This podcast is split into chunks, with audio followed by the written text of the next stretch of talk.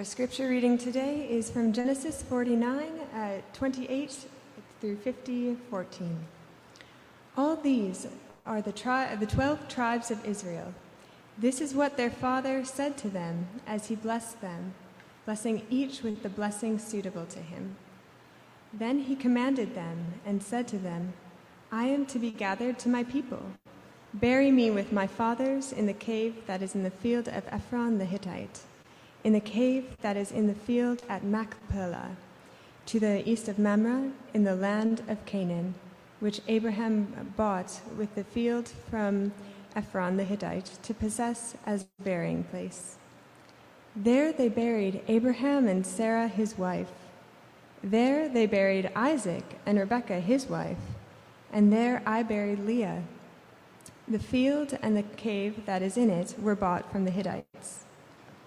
When Jacob finished commanding his sons, he drew up his feet into the bed and breathed his last, and was gathered to his people.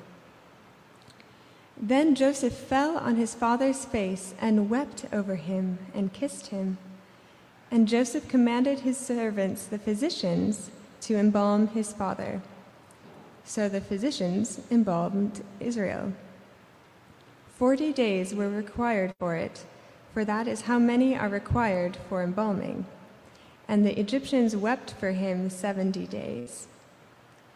And when the days of weeping for him were past, Joseph spoke to the household of Pharaoh, saying, If now I have found favor in your eyes, please speak in the ears of Pharaoh, saying, My father made me swear, saying, I am about to die in my tomb that I hewed out for myself in the land of Canaan, there shall you bury me. Now therefore, let me please go up and bury my father. Then I will return. And Pharaoh answered, Go up and bury your father, as he made you swear. So Joseph went up to bury his father. With him went up all the servants of Pharaoh the elders of his household, and all the elders of the land of Egypt, as well as all the household of Joseph, his brothers, and his father's household. Only their children, their flocks, and their herds were left in the land of Goshen. And there went up with him both chariots and horsemen. Uh, it was a very great company. When they came to the threshing floor of Atad, which is beyond the Jordan, they lamented there with a very great and grievous lamentation, and he made a mourning for his father seven days. When the inhabitants of the land, the Canaanites, saw the mourning on the threshing floor at Atad, they said, There is a grievous mourning by the Egyptians. Therefore, the place was named Abel Mizraim. It is beyond the Jordan. Thus his sons did for him as he commanded them, for his sons carried him to the land of Canaan and buried him in the cave of the field at Machpelah, to the east of Mamre, which Abraham bought with the field from Ephron the Hittite to possess as a burying place. After he had buried his father, Joseph returned to Egypt with his brothers and all who had gone up with him to bury his father. This is the word of the Lord. Things don't always work out as we plan or desire. That's part of life in this world. Uh, and sometimes things go better than we planned or expected. If, if there's a surprise that is in line with what we desire, that's good. Life is filled with those good moments that uh, we find ourselves asking, What did I do to deserve this? Um, uh, why did this happen? But usually, when things go better than we expected, we don't spend too much time on those questions. We accept it, we enjoy it, we move on. It's when things don't go as we plan or desire that we get stuck on those questions. Did I do something to deserve this? Why did this happen? And when it's something we don't desire or something we fear, it particularly stings when we don't expect it, when we don't see it coming. Today, we're, as we're nearing the end of the sermon series on Joseph and the end of Genesis, which we'll finish next week, we read about uh, Jacob's last breaths and his burial, the death of Jacob. Jacob's life did not go as he planned or expected. If you remember back when he meets Pharaoh, and Pharaoh introduces himself, and Jacob says, My days have been few and evil. He's had a hard life, much of it his own fault because of choices he's made, some dishonorable things he did. Um, but one of the reasons we're looking at not just Jacob, but Joseph and, and the story of this family, besides their importance in the whole Bible story, the Christian story, it's a long story with a lot of details that shows us that people do terrible things that have terrible consequences, and uh, families are, dis- uh, are um, challenged by it, uh, individuals, there's injustice. All of the things we see in life, uh, not all of them, but so many of them are in this story. And it's not a simplistic story, it's not an easy story, and yet behind the scenes, God is working so that there's a surprising sense in which many things you wouldn't expect to resolve do in good ways, and many of the things that don't still are carried throughout the Bible until we see God's purpose in it. And we're in a season right now where many things are not going as we, uh, we can't plan. um, because things keep changing and it's discouraging, and there's been so much difficulty in the period that we're in, and it seems that will continue, that it's been helpful for us to remember that those who, who believe the gospel and those who look to the Bible don't have answers for every immediate question, but have a foundation that says if you keep going, you'll see both the wisdom and the goodness of God. And those two things are easy to lose sight of, but they create a foundation that if we, if we don't trust ourselves or the people around us or our world, that creates a foundation that helps us keep going. In the testimony of people who have trusted Him consistently as they look back from some vantage point and say, The Lord is good, the Lord is wise. I did not expect this, I did not want this, I would not have chosen this, and yet somehow, in many ways, I see the wisdom of the Lord. That doesn't resolve everything, answer everything, but it helps us at a time right now that we can't resolve and answer everything. So, what I want to do in looking at the passage today, the end of chapter 49 and the beginning of chapter 15, is to consider three details of this story that help us see the wisdom and goodness of God. Uh, that's something that's really important to, to be clear on, to, to take hold of, because it sustains us. So I want to begin with God doing something different. There's what we want to happen, and sometimes something different happens. That was certainly the case for Jacob's life. Now, it was true in Jacob's life in various ways, but one thread of the Jacob story, if you go back and you read the, the last section of uh, the last, just more than the last half of Genesis, is there's a romance story. There's a love at first sight story. Jacob sees a woman named Rachel and he falls in love. And the story is such that her father agrees that uh, Jacob can marry her, but there's this idea of him having to work seven years, and the story is told as though it's nothing. Um, it, you know, it, it, it uh, we have to be careful not reading ancient books like we would read modern books, but it has these elements of this modern love story of somebody who's so enamored um, that just the time passes quickly. He's willing to do anything. It's that kind of uh, deep romantic love. I'm not sure exactly how this was pulled off, but, but Laban, the father of, of Rachel, uh, on the wedding night switches for his older sister because that would be the custom that you marry the older daughter first. So Jacob inadvertently marries Leah. So now, this simple storyline I see this woman that I love, I want to have a family with her, it can happen, he's working for it. Something comes in that then makes everything complex. And we've read about some of the complexity in terms of now there are children with various women, they resent each other, there's favoritism. Um, everything gets complicated in a way that's terrible. And yet, along the way, it seems that Jacob's heart, to a certain degree, is still in Rachel. So, so he marries Leah and he says, I will work another seven years. And he gets what he wants.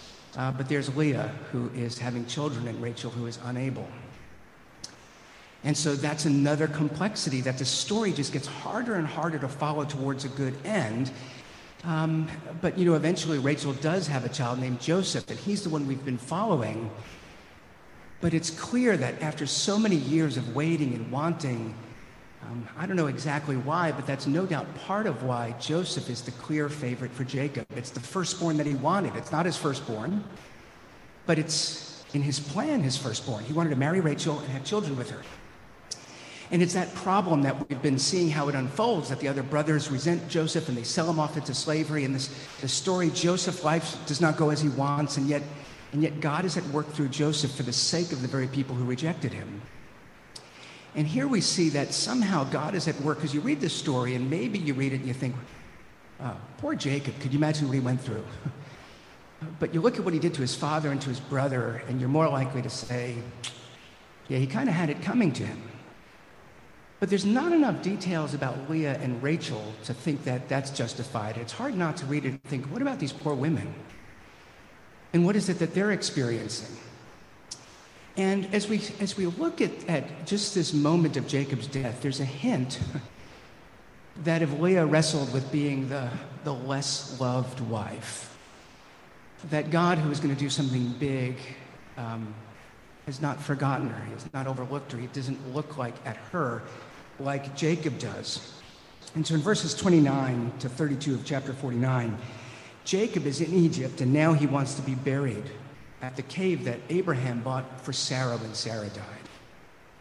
That's the only land that they sort of have official right to.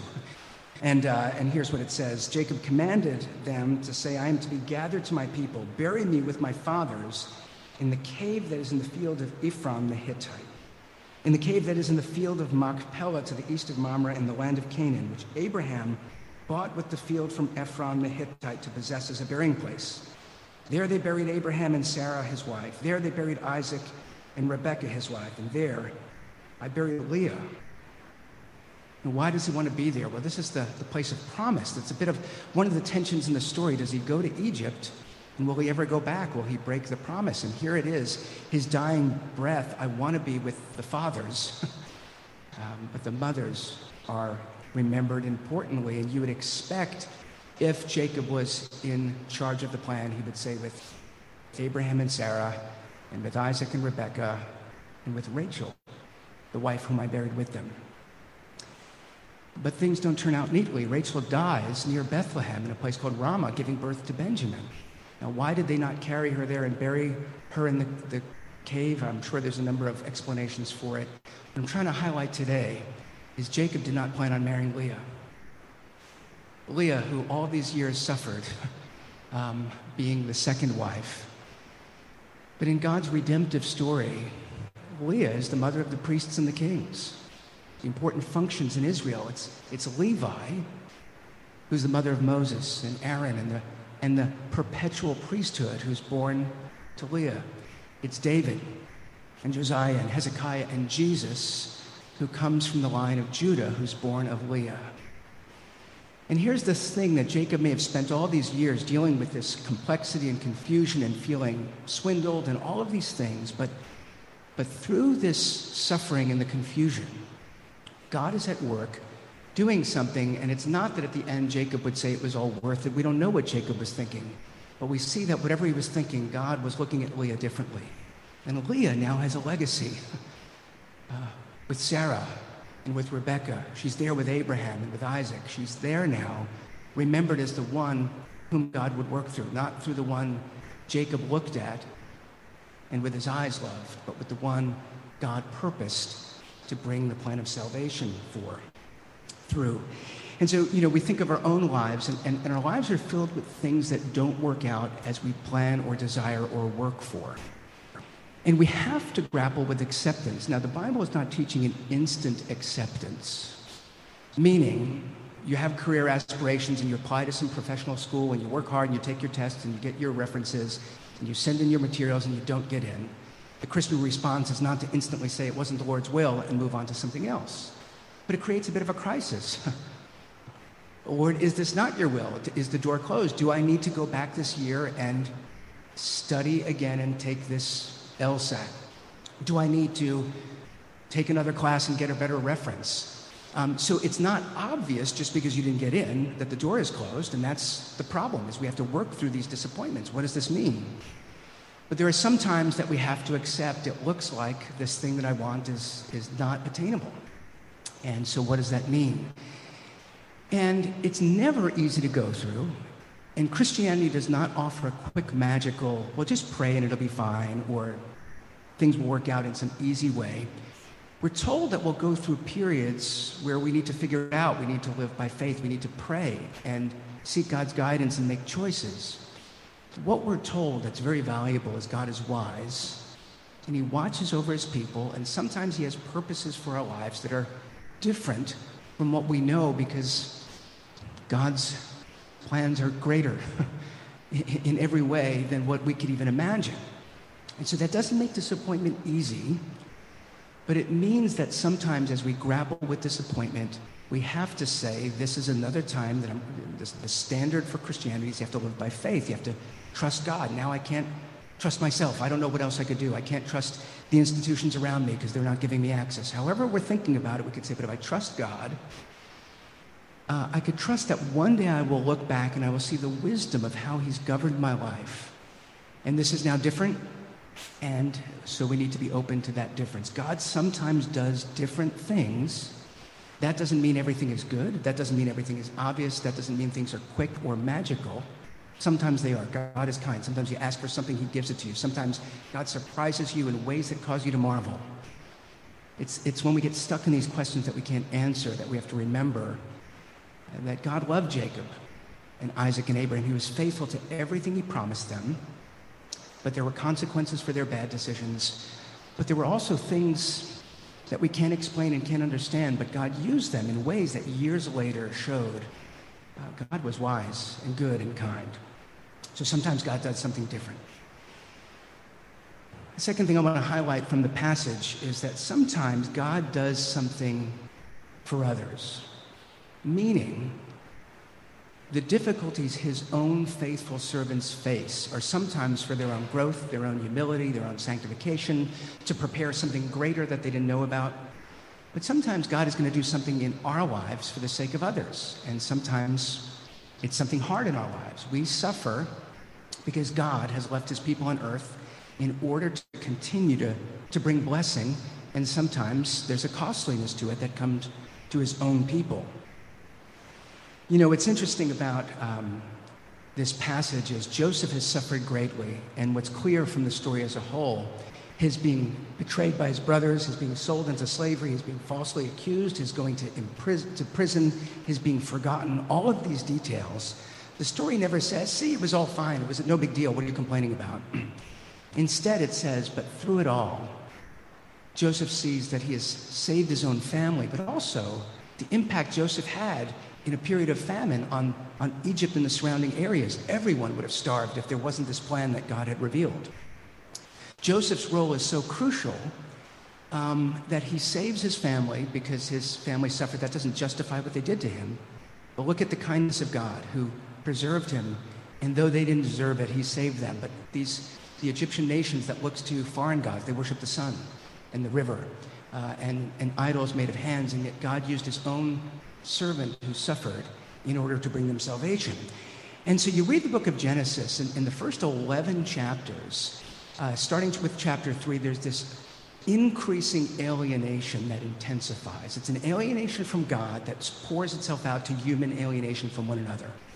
And it starts in a way that seems simple and symbolic, but it quickly gets to violence and to arrogance um, and to all sorts of troubles. And so in Genesis 12, God calls Abraham. And his plan is, is one of Abraham's descendants through, through this family uh, there would be a reconciliation, a restoration, not simply for the biological family, but they're called to be a light to nations. They're called to bring God's blessing to the whole world. That, that as world history continues, God's plan is happening underneath it. And that picture of the nations one day recognizing the God that they had not known, showing them grace and favor, and coming and bringing honor and glory. It's seen in this moment and I'm going to read to you from chapter 50, verses 7 to 11. So Joseph went up to bury his father. With him went all the servants of Pharaoh, the elders of his household, and all the elders of the land of Egypt, as well as all the household of Joseph, his brothers, and his father's household. I'm skipping to nine. And there went up with him both chariots and horsemen. It was a very great company. In verse 11, when the inhabitants of the land, the Canaanites, saw the mourning on the threshing floor of, of Atad, they said, this is a grievous mourning by the Egyptians. There's an old joke about the Pope coming for a very important meeting in New York and his flight is delayed. And there's a limousine waiting to pick him up, and he gets off the flight and he tells the limousine driver, You need to, to drive very fast. If it's safe, don't stop at lights. We will pay your tickets. We will cover you. I just need to get to this meeting. It's crucial. And the driver says, It's one thing to pay my bills, it's another thing for me to lose my license and to get fired and not to be able to work. So the Pope says, Will you agree to this? You sit in the back of the limo, and I drive. So, as the joke goes, the Pope drives off at high speed, gets pulled over by a cop, uh, who then gets his license and registration, and with great trepidation gets to his police car and calls his sergeant and said, We have a, a serious uh, situation and I don't know what to do. We have somebody exceedingly important who I just pulled over and I'm not sure what to do. So the sergeant says, Well, who is it? He says, I don't know. Well, what do you mean you don't know? How do you know he's important? He says, Well, the Pope is his chauffeur. And so it's that, that, that confusion of if, if this is the guy in the front, who is it that must be in the back? And as it turns out, nobody of importance. You know, here we are thousands of years later reading about Jacob, whose name was changed to Israel, who by God's calling becomes this famous person and nation. But he's being buried in the, the people don't know him. He left that land years ago, and maybe somebody remembers, oh yeah, Isaac's son, Jacob, I remember him. He, he had he had some good herds uh, until the famine, but where did he go? We thought he died. Um, if they remember Jacob, Jacob was not an important person. This is not a remarkable burial. Families coming to, to put one more body, number six, in the cave. But this entourage, that not only Joseph, who now looks like an Egyptian, the, the second highest in Egypt, but now these elders and these officials, chariots, horses, this is not it does not appear that an ordinary person is being deposited in this land. And so, certainly for them, they look and they say, Who is this that there's such mourning, this weeping, these, these days of honoring this individual? Who is this person?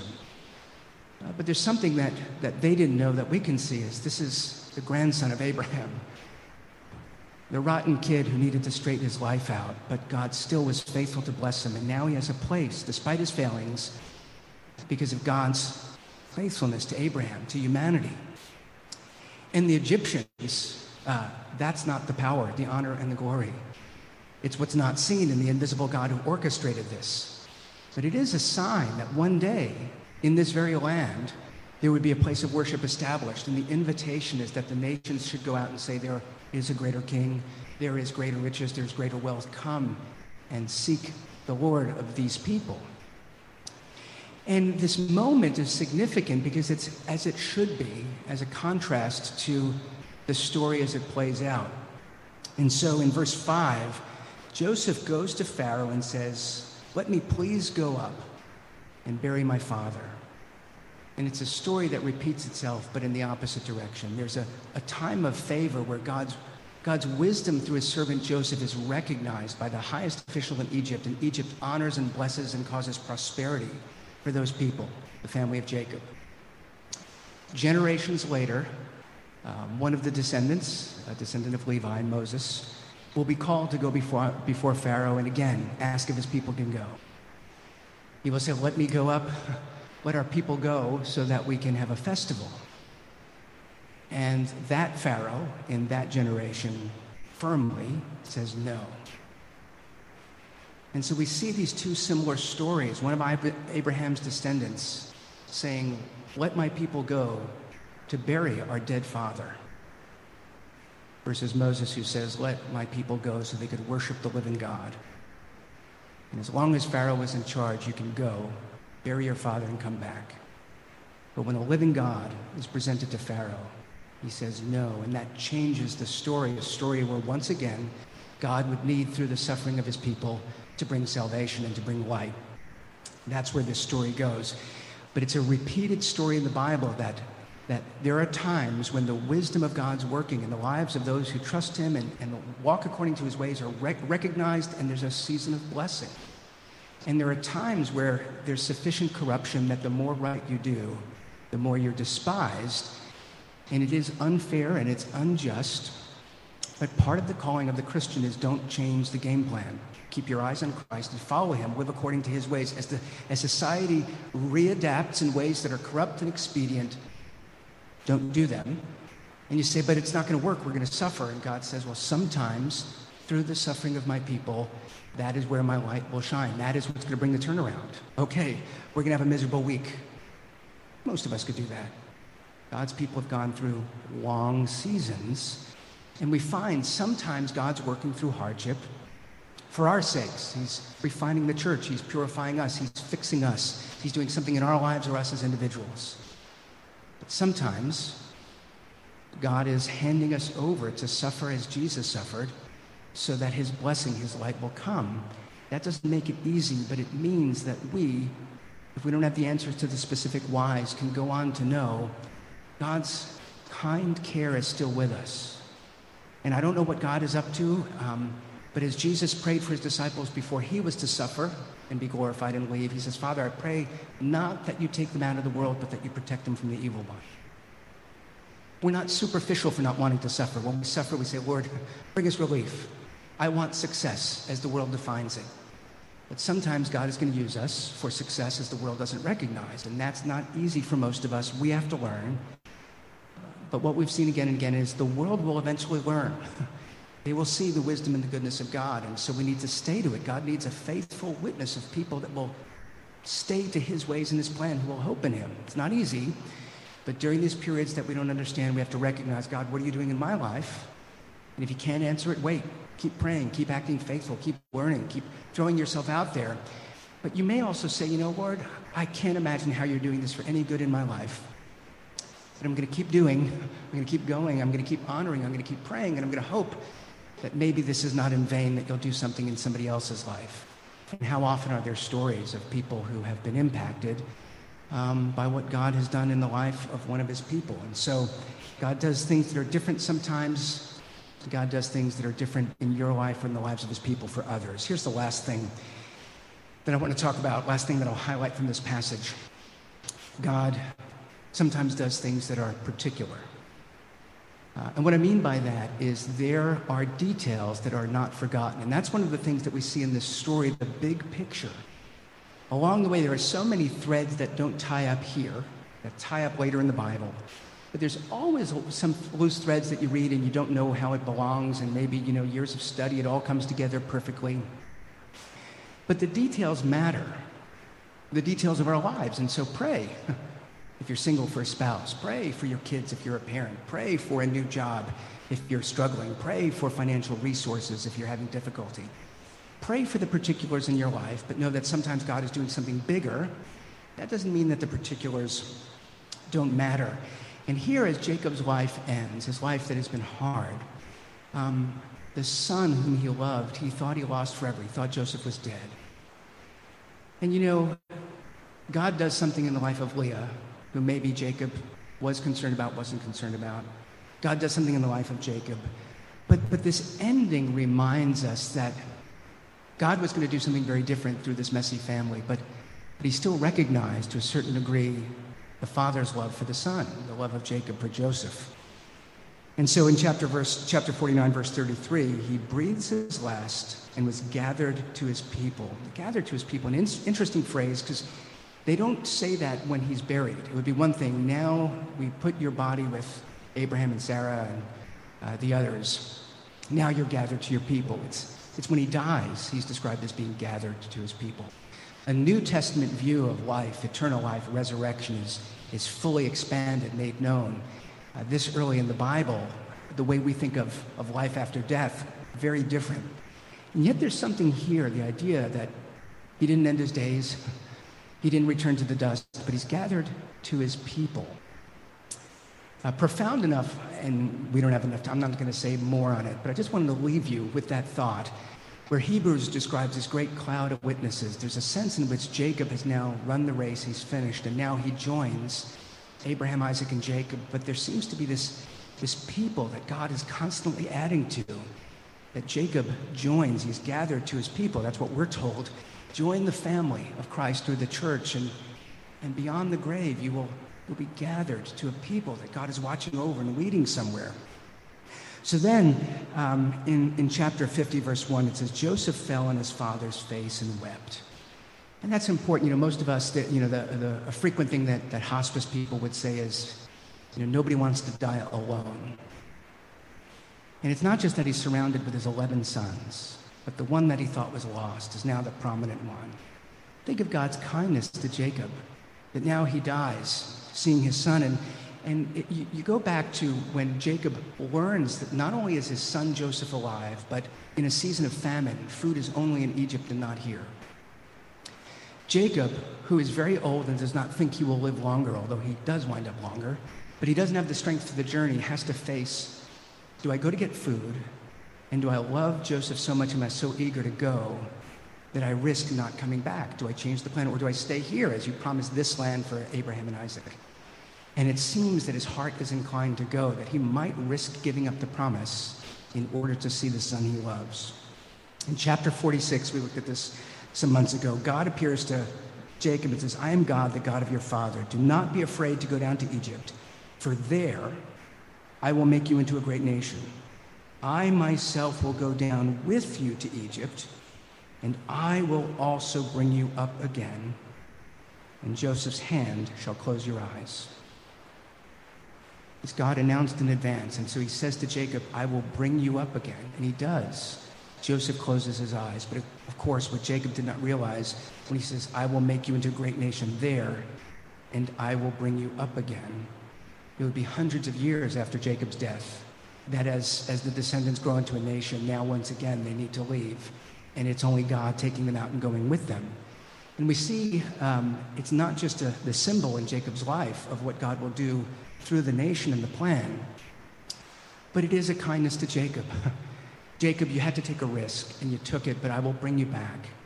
Um, but now, not only do you get the fulfillment of the promise, but you get the restoration of your lost son. And it's this remarkable thing in these details. And then you find yourself saying, that's nice for Jacob, that's nice for Joseph, it's nice for Leah. What about poor Rachel? And she's not entirely forgotten either, although you have to wait a while and you have to look deeply to recognize that Rachel, in her suffering, also plays an important role in the plan. And so Rachel was buried on the way to Bethlehem in a place called Ramah giving birth to Benjamin. And years later, in the days of the prophets, in the book of Jeremiah, you know, the, you know, the whole of the Bible is good, every verse. Um, all of it's important, but some verses just don't seem as central, and there are some chapters that really are profound. Jeremiah 31 is one of them. Jeremiah 31 talks about a new covenant that God promises. And in Jeremiah 31, he talks about Jeremiah is announcing judgment that's coming. So, uh, if you were here last week, if you remember, there's after Solomon dies, there's a civil war, and the ten tribes break off in the north. And Solomon's son, with Judah and the Levites, and eventually Benjamin, because of their being local, become part of the south. But there's ten tribes that that are that that um, no longer worship at the temple. The Assyrians destroy them, and they're gone for good. Now, they always thought, but we have the temple God's presence. We will never be cast out. And God sends Jeremiah and others and says, but you will. The Babylonians are going to destroy you. They don't believe it. He says, you'll be carried off, but the different thing is you will be preserved for a period and brought back. And Jeremiah 31 talks about a new covenant. And in Jeremiah 40, as the Babylons are coming, Babylonians come and they take Jerusalem. They're taking them out and not everybody comes, and it, it, comes in several stages, but they gather and they stop everyone in Ramah, almost like to, to take count, to gather them up, and then they're going to keep coming. Now, Ramah is where the grave of Rachel is. And so they stop there. And Jeremiah in chapter 31, talking about how Ephraim and Joseph will be joined again with Judah and that there will be one Israel in the new covenant, bringing everything together, the kind of thing you have to wait until the coming of Jesus. He says there that that Rachel is weeping for her lost children.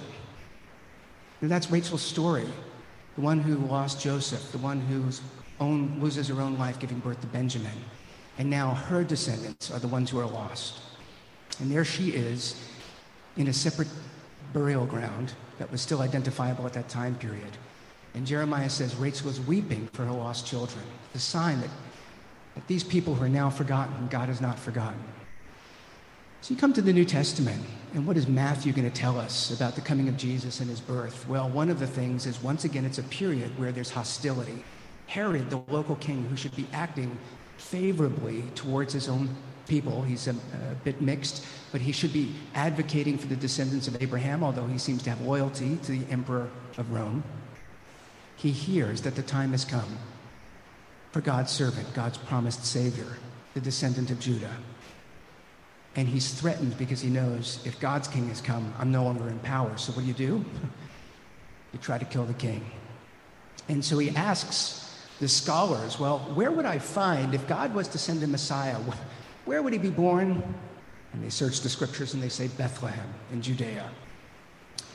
So, in what's sometimes termed the slaughter of the innocents, clever Herod says, kill every child under the age of two uh, to make sure that this one they're claiming is the next king in the line of Judah does not grow up to threaten my rule.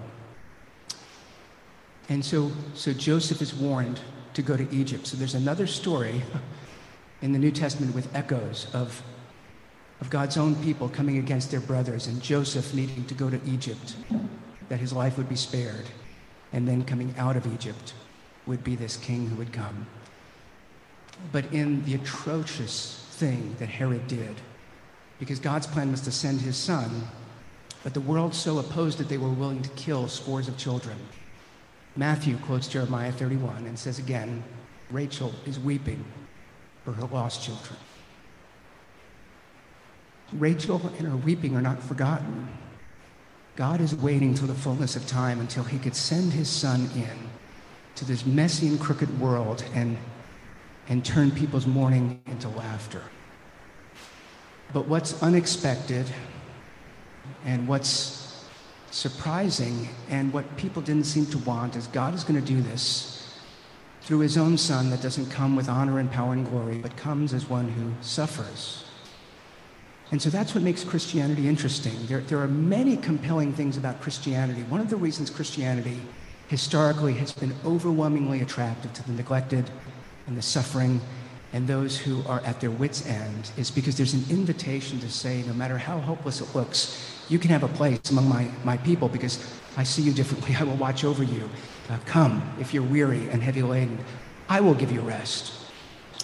And the surprising plan, the thing that, that people didn't desire, is that the leader God would send would come with moral authority, but not external signs of power and prestige.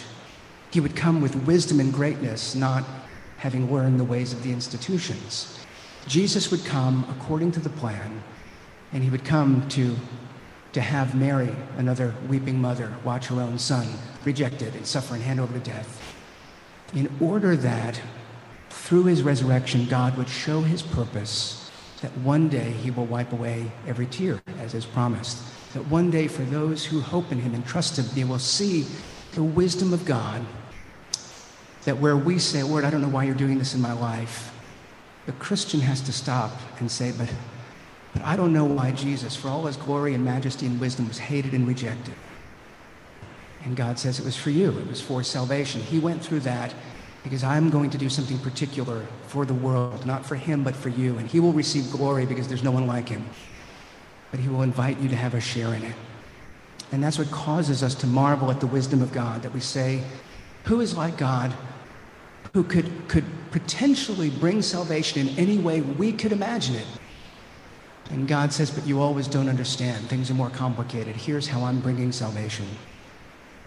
Through this long, multi thousand year story where Jesus comes as the fulfillment and it's the salvation of the world and it's the light of the nation, but it also includes particular people. You who are gathered today, our neighbors, our friends. And so we are told in these periods of confusion and powerlessness and helplessness, remember the wisdom of God and, and remain faithful.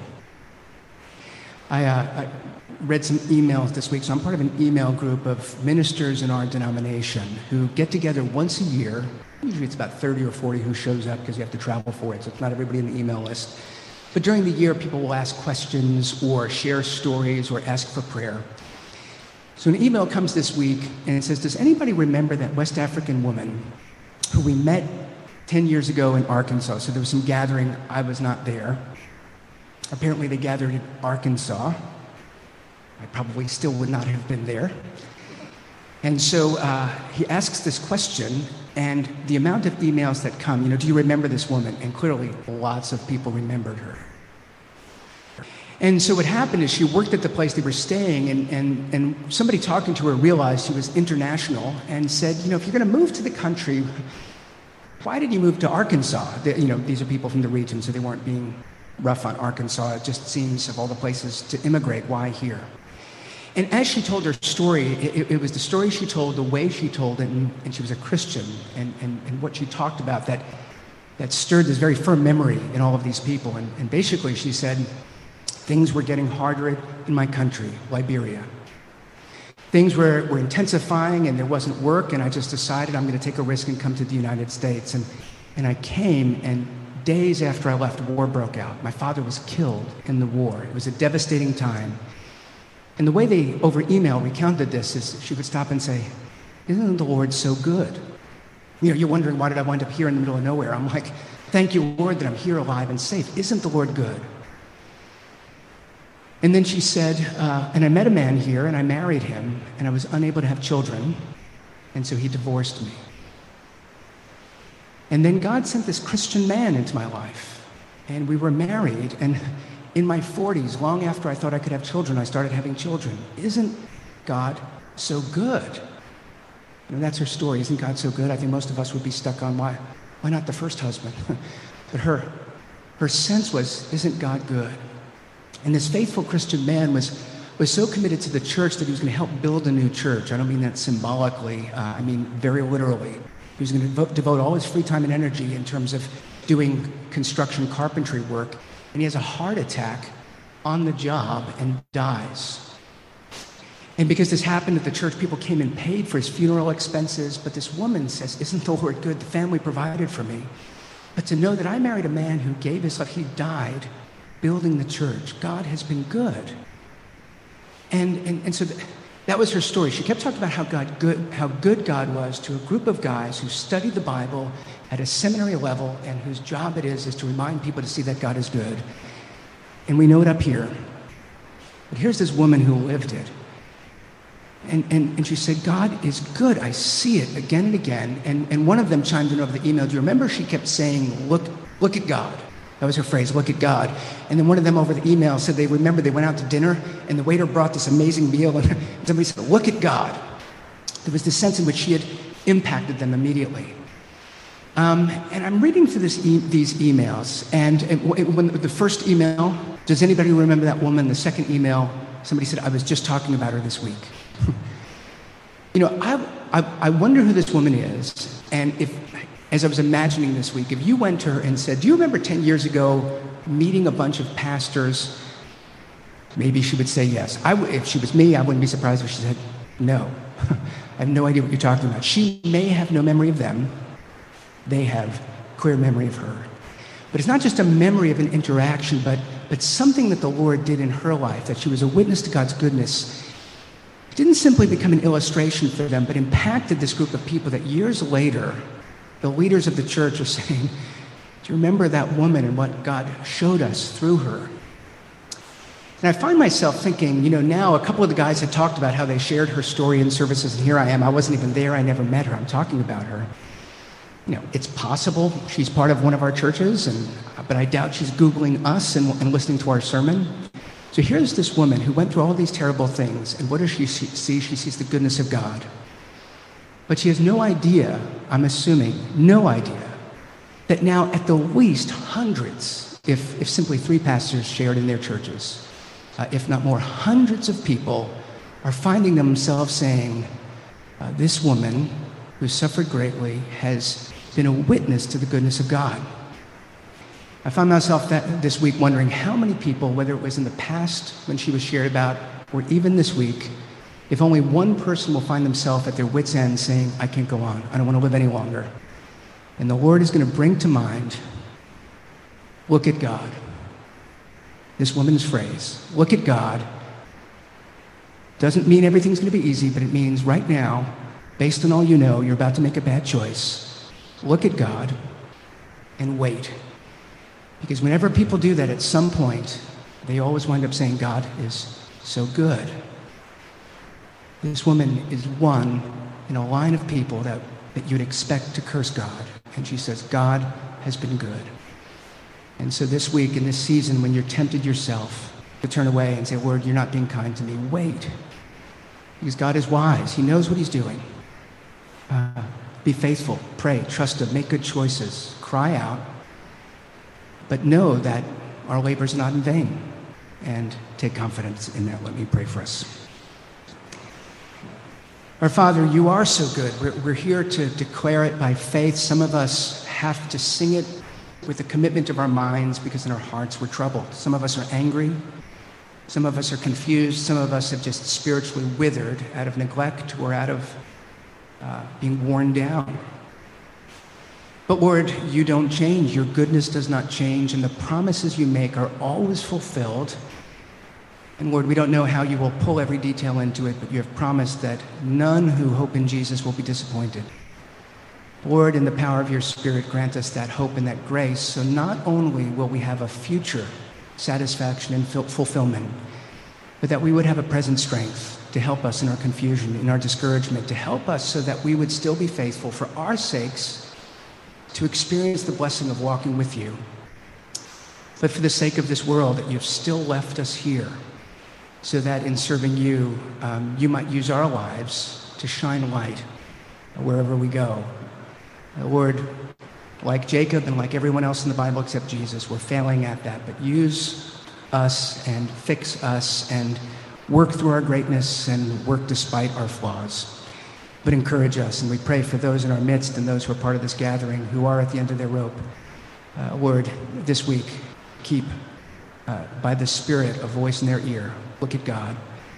Uh, show them your glory uh, and provide for your people, we pray in Jesus' name. Amen.